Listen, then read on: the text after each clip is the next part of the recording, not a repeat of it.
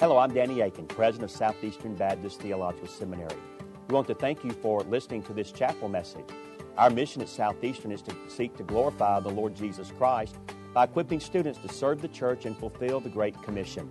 We hope that you enjoy this chapel message and that you will visit our website. It's www.sebts.edu. There you can learn more about our school and what the Lord is doing here. We hope you enjoyed the message. Thank you for being a part of what we're doing here. With me, if you will, please, to Philippians chapter 2. And um, there's a lot of different things that are tempting to preach on on a day like today, and a lot of different things that I was uh, very serious in looking at and praying through and what I should talk about. The philosopher in me, I suppose, thinks that maybe this is the time to be profound in some way. Um, but that's not at all what I want to do today, and uh, or at least not no profundity in terms of philosophical profundity. Instead, I want to talk to you today just about what I think is absolutely most essential and most important in your life, and that is your walk with God, your walk with Christ.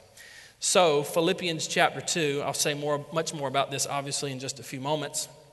I'm going to focus in on verse number 1 through verse number 4, but I'd actually like to go back and start reading in chapter 1. And I've wrestled with it all morning long. I could go back really all the way to the beginning, but I won't. Let's just start in verse number 19. I've got to start somewhere. So let's start here, chapter 1, verse 19, and we'll sort of build into chapter 2, verse 1 through 4. Hear the word of God. And may we, as his people this morning, as we listen and as we read and as we consider the scriptures together this morning, may we listen with a hunger and with an expectation that God might speak to our hearts, that He might strengthen our souls, that He might make us more faithful to Him as a result of hearing His word together this morning. Verse 19 For I know that this will turn out for my deliverance through your prayer and the supply of the Spirit of Jesus Christ, according to my earnest expectation and hope that in nothing I shall be ashamed. But with all boldness, as always, so now also Christ will be magnified in my body, whether by life or by death.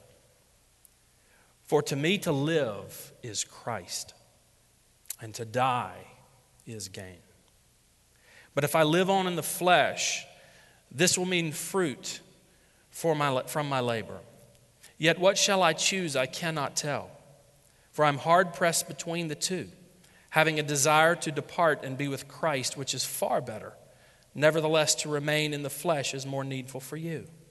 And being confident of this, I know that I shall remain and continue with you for your progress and joy of faith, that your rejoicing for me may be more abundant in Jesus Christ by my coming to you again. Only let your conduct be worthy of the gospel of Christ so that whether I come to see you or am absent, I may hear of your affairs, that you stand fast in one spirit, with one mind, striving together for the faith of the gospel, and not in any way terrified by your adversaries, which is to them a proof of perdition, but to you of salvation, and that from God. For to you it has been granted on behalf of Christ not only to believe in him, but also to suffer for his sake, having the same conflict which I saw you saw in me and now here is in me. And our text here this morning, chapter 2, verse 1 Therefore, if there is any consolation in Christ, any comfort of love, any fellowship of the Spirit, if any affection and mercy, fulfill my joy by being like minded, having the same love, being of one accord, of one mind. Let nothing be done through selfish ambition or conceit but in lowliness of mind, let each esteem others better than himself. Let each of you look out not only for his own interest, but also for the interests of others. Let's pray together one more time. God in heaven, you alone are great. Lord, we are not. We sit, we stand before you here this morning as your children by the blood of your Son. Lord, my only desire here this morning for myself and for our students, for those who I might, by your grace, have some small degree of influence over. That God, you might implant within us an urgency to really learn to live out what your word has commanded us here. And that God, when all is said and all is done, that we would simply be a people that's faithful to you, finding our hope and our love and our strength in you. We love you. We give ourselves to you. We ask you to bless what we do here today. I pray that God, you give me accuracy and precision with your word as we consider it together for just a few moments. In Jesus' name I pray. Amen. So I want to talk to you again today about essentially the most important thing in your whole life and your existence, and that is your walk with God. I've noticed over the years, and there's a lot of different things that can be important to a person at different phases of their life, but the older I get and the longer I walk with Jesus and serve in this context, I've been around Southeastern for about 15 years now. I've noticed that there's a lot of different things in this world that vie for our attention, that the enemy uses to try to offset us, to distract us, or to destroy us. I'm reminded of what Jesus says that the enemy comes to steal, to kill, and to destroy. And of what Peter said that our adversary is like a roaring lion walking about seeking whom he may devour. In short, the devil has a lot of different schemes and a lot of different methods and a lot of different plans to debunk you, to destroy you, and to make your life a massive waste of time. It comes in a wide variety of shapes and forms. It can come with moral failures. I've watched, and there's nobody in this room today or nobody listening to this today that's immune to this type of possibility.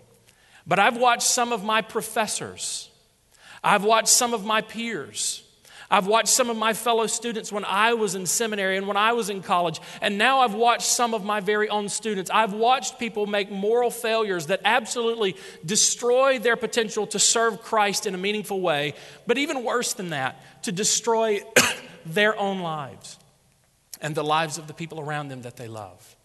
I've watched people grow cold in faith I've watched people get hurt and mishandle things in church and ruin their ministry. And now we live in a context where the hostilities against Christ and against Christianity, those of us who are trying to be faithful to Christ, the hostilities against us seem to be mounting with time. And so, in short, I actually stand here today with a greater burden and a greater fear for myself and for you than maybe I've ever had because I realize the older I get, the more sober minded I become and realize that there's so many different pitfalls out there that I could fall into, that you could fall into, and that we together might shame the name of Christ with. And at the same time, while I've never been more fearful, I'm at the same time, I've never been more confident. Not confident in me at all, far be it from that, but confident in Christ that He is enough to keep me, He is enough to preserve me, He is enough to help me honor Him with my life. And so that's why I turned to Philippians chapter 2 here today. I read chapter 1 to kind of set up the context to you. Let me, let me be very clear. I understand that the context at the church of Philippi is different from our context today. Obviously, they're going through persecution. Paul mentions this starting verse number 27, going through verse number 30. They are being persecuted in a variety of ways. He returns to this in chapter 3. So there's different kinds of persecution that they're facing that we today, sitting here in this chapel, may not necessarily be facing. But some of you may go to those places. Some of you may go to those places where your life is in danger. Some of you may go to those places where you're in jeopardy constantly. Or it may be the case that you have loved ones that are in those situations. Either way, the enemy has a lot of different tactics, schemes to offset us and cause us to fall away. So, the question is how do we persevere? How do we, how do we go about being faithful? In short, I think the Apostle Paul in chapter 2 is just pointing us to Christ and saying Christ himself is enough. Now, what is it about Christ? Let me just notice several things about what Paul says about Christ in chapter 2, verse 1 through 4, and I'll bleed over into verse number 5 through 11 in just a moment. But Paul mentions several things. First of all, notice with me in number one, Paul mentions Christ as our great comfort. Now, the command that he's about to give them comes in verse 2 and then again in verses 3 and 4. So there's two commands that are coming. But before he gives them the command in, chap- in verse number 2, that is to fulfill his joy, he first draws their attention to something about Christ. He says to them, Therefore, if there is any consolation, in Christ, any comfort and love, any fellowship of the Spirit, if any affection and mercy, then the command comes in verse number two. What is it that Paul's saying? Paul is reminding them with these sort of hypothetical statements. The word if there can uh, almost denote an uncertainty, like, well, if there's any of this, but that's surely not what he means. We could perhaps better translate this as saying, assuming that there is consolation in Christ, assuming that there is comfort of love, assuming that there's fellowship in the Spirit, and assuming that we find affection and mercy in Christ, assuming those things, or because we have those things in Christ. And so, what Paul is doing here, before he gives, these, gives them the commands that he's about to give them, he first draws their attention to remind them of who and what they have in Jesus Christ. And so let's consider those statements there. And there's some overlap in those statements, but Paul mentions these four things. First of all, he says, if there's any encouragement. Now, what in the world does this mean? It means simply this. And When you find yourself in these circumstances, when you find yourself in these difficulties, what do you do? Where do you turn to? Christ. Why? Because there is, in fact, encouragement in Him. So if there's any encouragement in Him, and there is, if there's any comfort in His love, comfort in knowing the fact that no, no matter what circumstances I might face, Christ is there with me, knowing that Christ loves me no matter what. He mentions again the comfort of His love. He mentions the fellowship of His Spirit. If there's anything in Christ that gives us this encouragement and this comfort, but also the fellowship with Him, His Spirit, and fellowship with His people. And then, lastly, if there's any affection and any mercy, because we have these things in Christ, the commands he's about to give will follow. Paul is simply reminding these believers that in the midst of conflict, in the midst of difficulty, or in our context, maybe more specifically, in the midst of temptation, when we find ourselves there, we are to remember what we have in Christ and who we have in Christ. Paul would say it this way just a chapter later, chapter 3, verse number 7 through 10. You can flip there and read if you'd like to, or I'll just read it to you. Philippians chapter 3, verse number 7 through 10. Listen to what Paul says. But what things were gained to me, these I have counted loss for Christ. Yet indeed I also count all things loss for the excellence of the knowledge of Christ Jesus my Lord, for whom I have suffered the loss of all things and count them but rubbish that I may gain Christ and be found in him, not having a righteousness of my own, which is of the law, but that which is through faith in Christ, the righteousness which is from God by faith. That I might know him and the power of his resurrection and the fellowship of his sufferings, being conformed to his death. Paul, throughout the book of Philippians, is going to remind the church of Philippi just what they have in Jesus and just who they are in Jesus.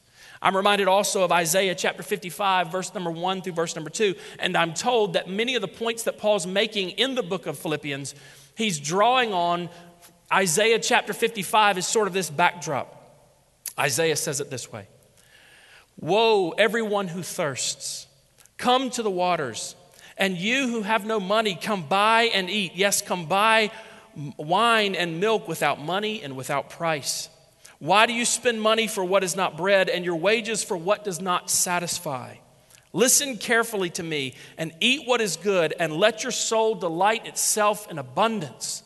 We find in the book of Philippians, and we also find throughout the Old Testament, this idea of drawing our, our satisfaction from Christ Himself. And Paul reminds us of this in verse number one because we have comfort in Christ, because we have consolation, fellowship in His Spirit, affection, and mercy.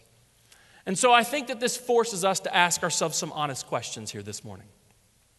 What is it that you ultimately look to to sustain you, to satisfy you, to encourage you, to bless you?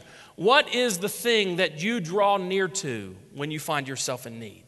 And I know that we would say, we'd probably give the, the Sunday school answer here this morning, and we'd say, oh, yeah, I draw near to Jesus or something like that. But let's be honest with ourselves. How easy it is for us to fall into the rut of finding ourselves looking for all kinds of other things, like attention, like fame, like praise, like power, like our legacy, like money, like scholarly achievement faculty, like sex.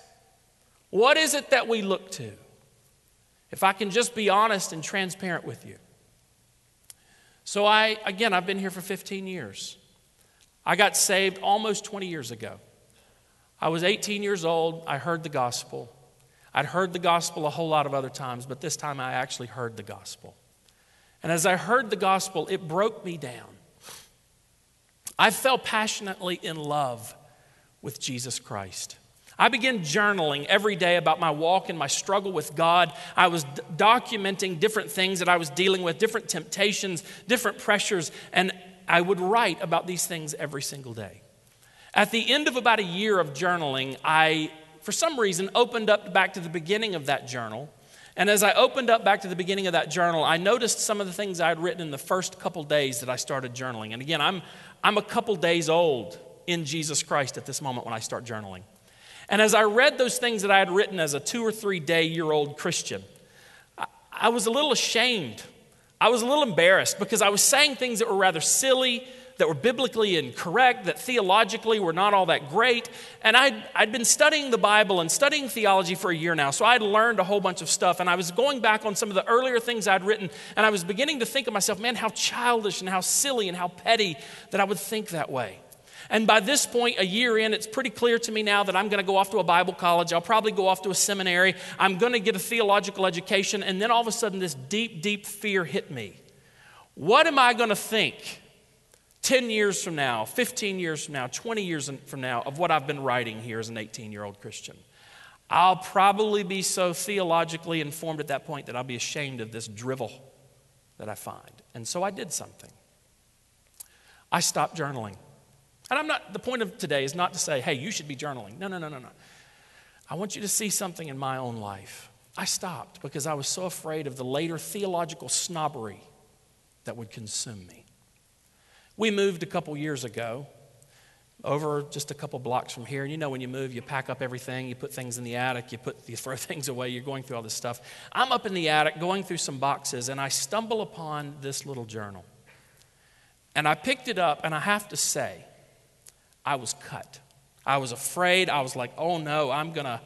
I'm going to read this thing. Do I even open it up? Do I dare? I had that worry because, man, now I've, I've really grown up. I mean, it's 20 years in. I've been a pastor for 10 years. I've got a PhD. I'm working on another one. I'm a professor for crying out loud. Am I going to be ashamed of everything that I said? And so I sat down with a little bit of fear and trembling and I opened back up to the thoughts, to read the thoughts that I had written about my walk with Christ when I was 18 years old, expecting to be ashamed of how trivial I thought and how theologically uninformed I was. And I was ashamed, all right, as I read. But I wasn't ashamed because of how uninformed I was theologically. Yeah, it's true. I was naive in some ways, and yeah, it was true. It was pretty obvious. I, I didn't understand a few things. But what hit me was as, as I read those words that I had written some 18 years before as an 18 year old kid, there was a rawness there, a fire there, an urgency there, a love for Christ that was there, a struggling with my sin that was there, a begging of God, would you please help me in my life to live this out? And I was ashamed that that fire was no longer in me.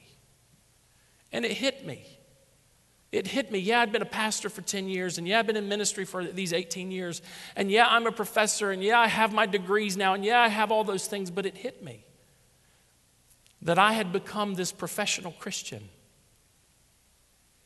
And that's not much.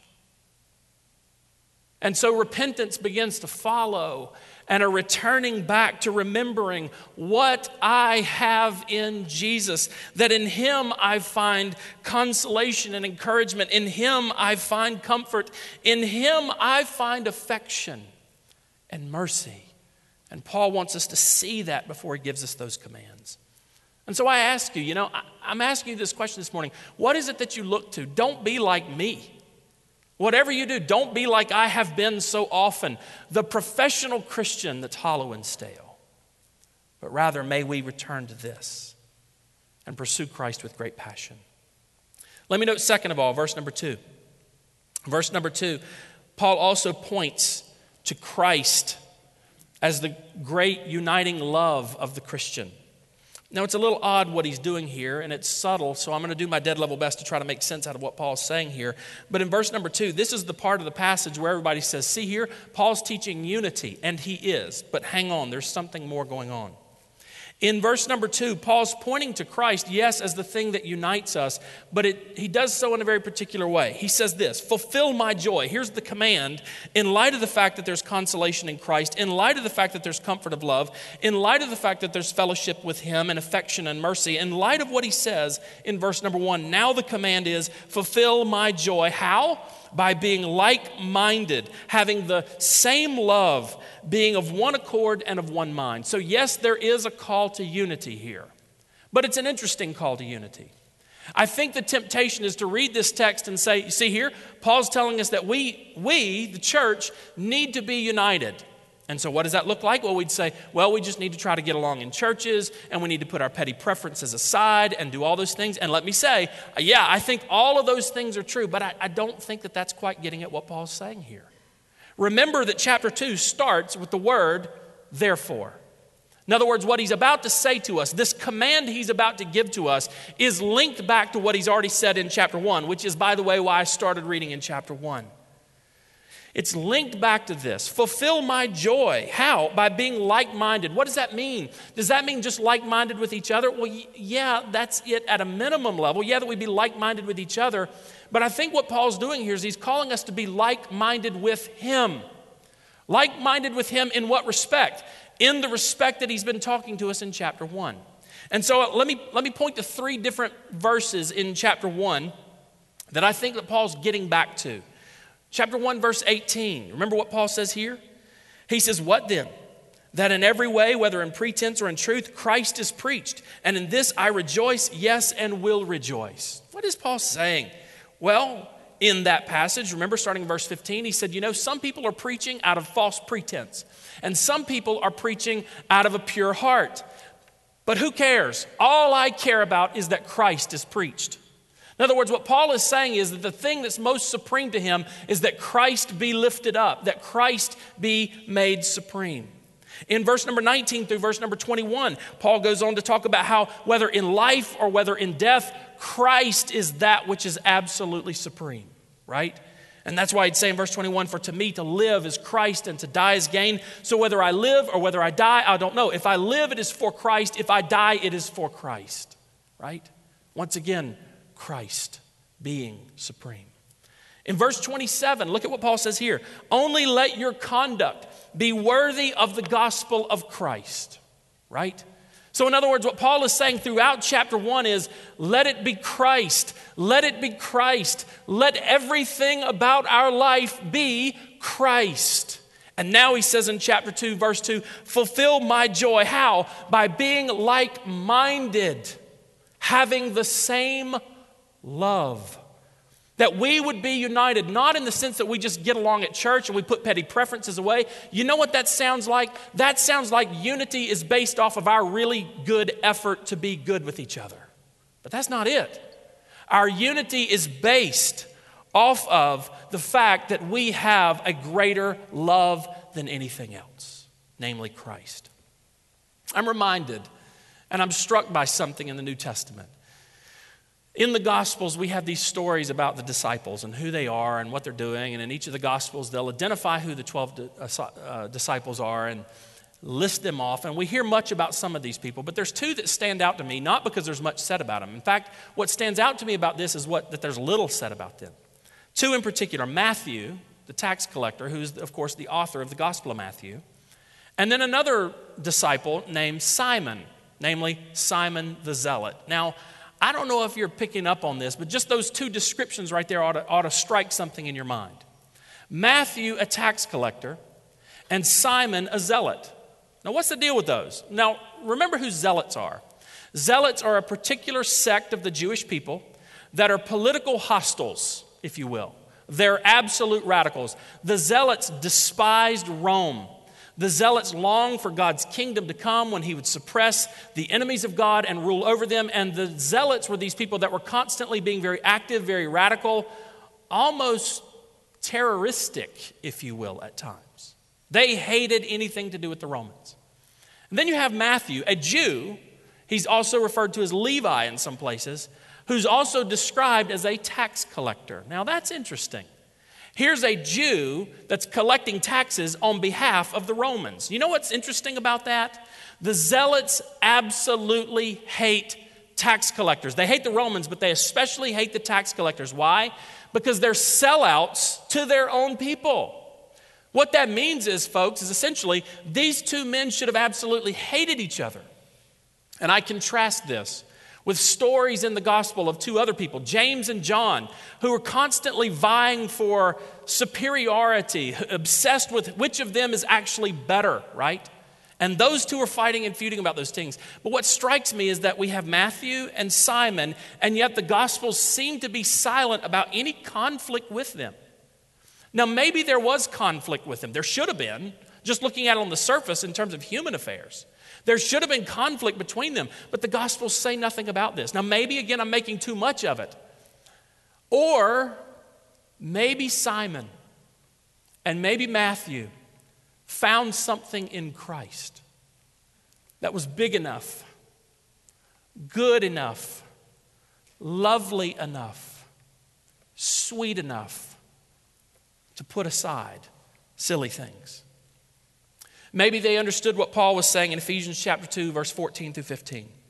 For he himself is our peace, who has made both one. Dr. Keathley talked about this last week about how Jews and Gentile, that division has been broken down, and the greatest of hostilities that we find on this earth are brought together as one in Christ Himself. So maybe, maybe there's nothing to it, or maybe there's something to it that they found Christ and therefore they found something to unite them.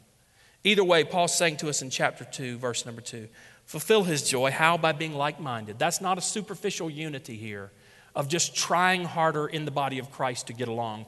It's a unity that's found as believers look up and fall in love with Christ.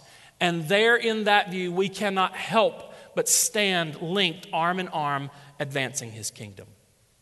Let me make one more point. I think that this is actually the biggest point of the whole text. Verse number three through verse number four. Note that Paul also points us towards Christ, who is our perfect model of everything. Christ is a model for us in the sense that he demonstrates humility for us. There's a command in verse number three and verse number four, and the command is humble yourself. Humble yourself before others. Listen to what he says let nothing be done through selfish ambition or conceit, but in lowliness of mind, let each of you esteem others better than himself. Verse 4 Let each of you look out not only for his own interests, but also for the interests of others. What's Paul saying to us? He's saying it's time to die. It's time to die to self, that is. That the Christian is someone who's marked by humility. The Christian is one who's marked by, by making himself low and looking after other people. He's calling us to serve others and to be humble before others. Now, what's interesting about this, the reason I say that he's pointing us to Christ as our perfect model is because he now follows this up with verse number 5 through 11. And I'm pretty sure that by now you're well aware of what's happening in verse number 5 through verse number 11. Verse number 5 through verse number 11 is what we refer to as the kenosis passage. It's that great passage that speaks of Christ lowering himself. I'll read it here in just a second. And we love around here in a place like this to nerd out at this moment, right? Because let's face it, we love theology. And what is it that we love in theology? We love our Christology. And amen and amen and amen. And let me be clear there's a time and a place to nerd out over chapter 2, verse 5 through 11, and talk about Christ being equal with God, and talk about Christ being made low with God, and derive theological lessons about Christ out of that. Sure, great, wonderful, yes. But that's not why Paul gives us this passage of Scripture. Verse 5 let this mind be in you. That's the point. Right? He said it in verse number three and verse number four. Humble yourself, make yourself nothing, look out for the interest of other people, die to yourself, and serve other people. You say, Man, I don't know about that. And Paul says, Now, then you're not following Christ. Because we, believers, are to be the kind of people that are following Christ. We are to have the same mindset, the same disposition, the same approach to life that Christ Jesus himself had. And what does that look like? Well, again, verse 5 through 11 let this mind be in you. Let this be fleshed out in your life. Let this be manifest in your life, which was also in Christ. Now, watch what he says. And again, resist the urge to nerd out here on your Christology. There's a time and a place, but hear what you, as a believer in Christ, are being called upon to do. Christ, who, verse 6, who being in the form of God, what does that mean? This is divinity that we speak of here, the second person of the Trinity, folks. The one who, according to John's gospel, brings all of us and all of this into existence. Who, being in the very form of God, and he didn't consider it robbery to be equal with God, meaning that's not why he made himself low. I mean, he had a legitimate claim to divinity, but verse 7. But he, Christ, made himself of no reputation taking the form of a bondservant and coming in the likeness of men, and being found in the appearance as a man, he humbled himself and became obedient to the point of death, even death on the cross. And Paul is saying to me, and Paul is saying to you, Paul is saying to followers of Jesus, you need to have this mindset. You need to have this disposition. You need to let this be fleshed out in you as it was demonstrated in Christ. This kind of humility. Then, of course, verse 9, and therefore, because Christ does this, God has also highly exalted him, giving him the name that is above every name, and every knee shall bow, and every tongue shall confess. What is Paul saying to us? Yeah, he's teaching us something about Jesus, but he's teaching us something about Jesus for the purpose of us following Jesus, right? What does it mean to be a follower of Jesus Christ?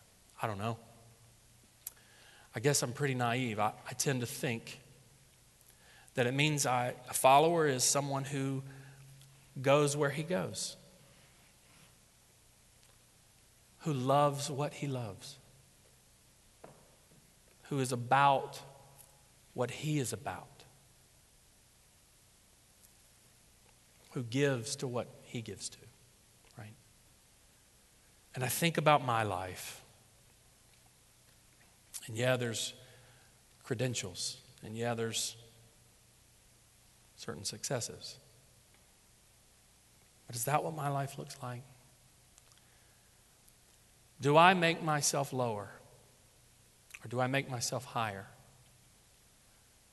In conversations with people, am I constantly talking about me as the center of attention? Is the center of the conversation? Is it me or is it them? Right? Is it my position that must be established? Is it my point that must be heard? Do I love my wife with this selflessness? Do I love my children with this selflessness? As a faculty member, do I love you, the students, the way that I must? Do I lower myself there?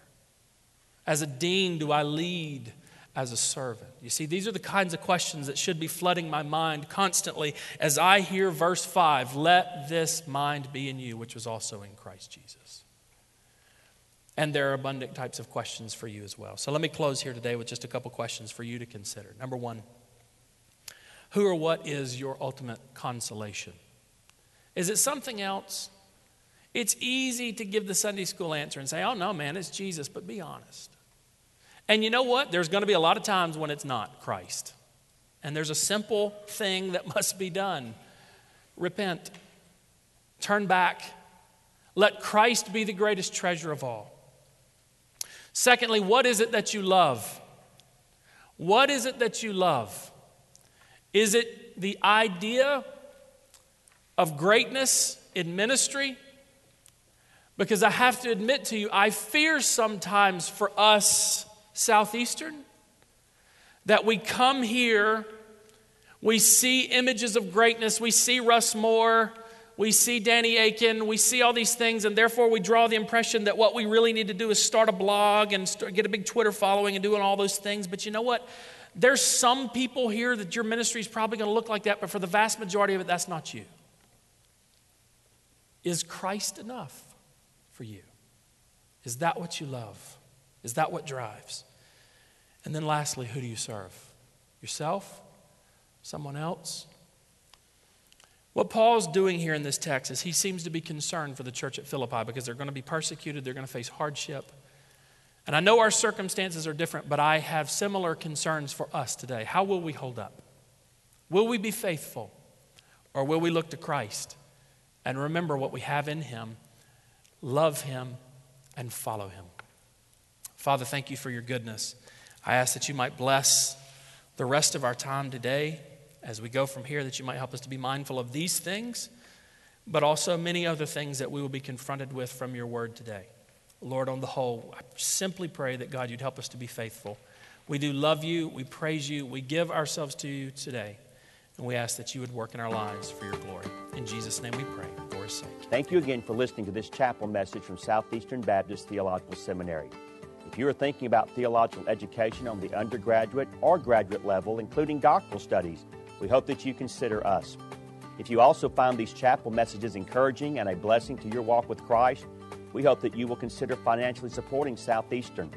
Our graduates are literally serving the kingdom across this globe, working to carry the gospel of Jesus Christ to a lost dying world. Your gifts will help to train more, and they will serve as a worthwhile investment in God's kingdom. You can find more information about attending Southeastern or supporting us financially at www.sebts.edu. We covet your prayers and trust that God will bless every good work you do for His glory. Thank you for joining us in our chapel services.